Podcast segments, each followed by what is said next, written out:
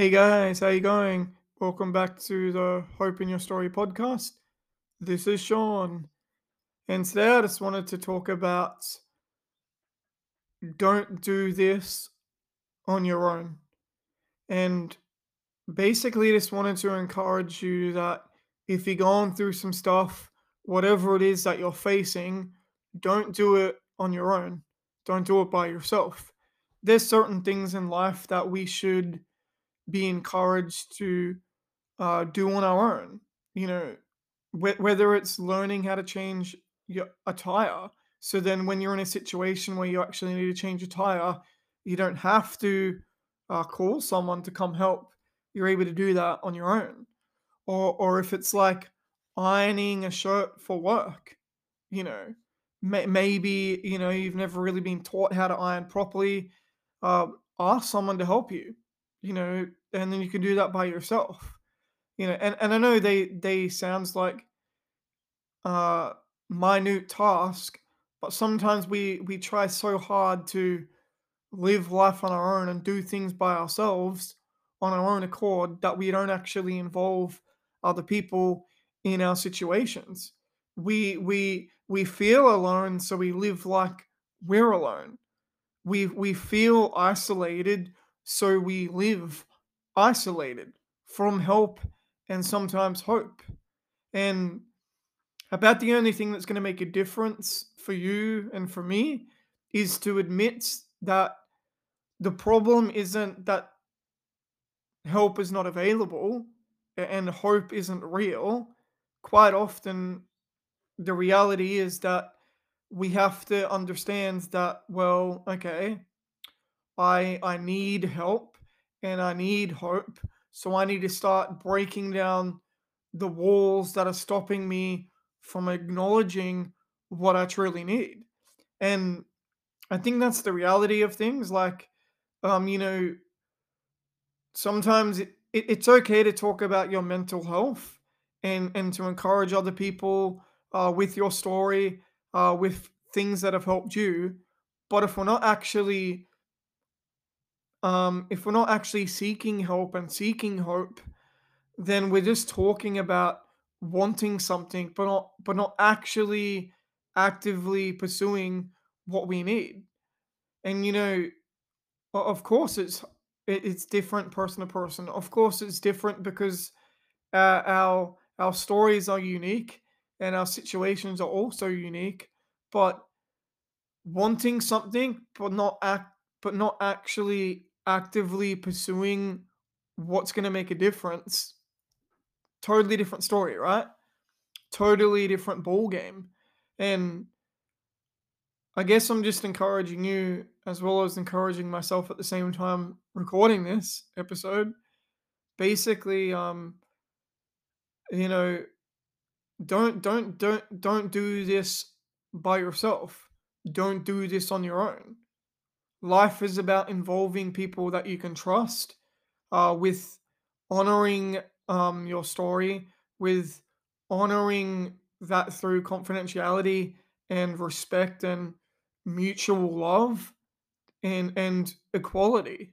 You know, uh, so that's all for this episode. Um, yeah, it's pretty short, but there you go. Love you guys. Catch you in the next one. Bye.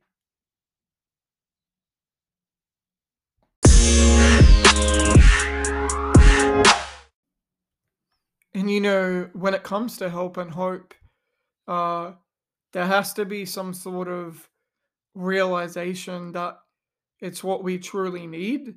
And at the end of the day, it's what we truly want. Uh, and it, it, it it's it's easy to talk about um, wanting something and you know wanting to see a difference, wanting to see yourself set free from certain things, um, wanting certain thoughts to be redirected into something constructive, redirected into something good. But like you know, it, it it's sort of like um walking up a bunch of steps, right? Like if if and unless you unless you take that first step all the other steps and all the other uh things that you have to do are going to be difficult if you don't take that first step. If you don't take that first step in admitting, like, hey, I want help and I want hope. And, and yeah, stepping out is difficult. Stepping out is just really vulnerable. And it's going to expose me to certain conversations that I might not be ready to have, certain uh, friendships that I think I don't deserve. But like at the end of the day, that first step is the most important. It's like, you know, um, people that go to um, AA meetings, unless you admit that you got a, a problem with alcohol, the meetings aren't going to help you. The meetings aren't going to make any difference. You, you might meet people in those meetings and you might create some amazing friendships and meet a lot of good people. But if you don't admit that you have a problem, then what's up? You know what I mean? Like what like what sort of help and hope are you looking for? What sort of help and hope do you want? And what steps do you need to take to sort of get there? You know, I, I know for me, when I first said yes to Jesus, one of the first steps that I had to take is admitting that I had a problem with my self worth and self esteem. And I had to admit that, yeah, definitely, I want self worth and I want self esteem. But I had to be willing to admit that I had a problem with it, I had an issue with it. It, it, it, it was really like sort of, you know, piss poor.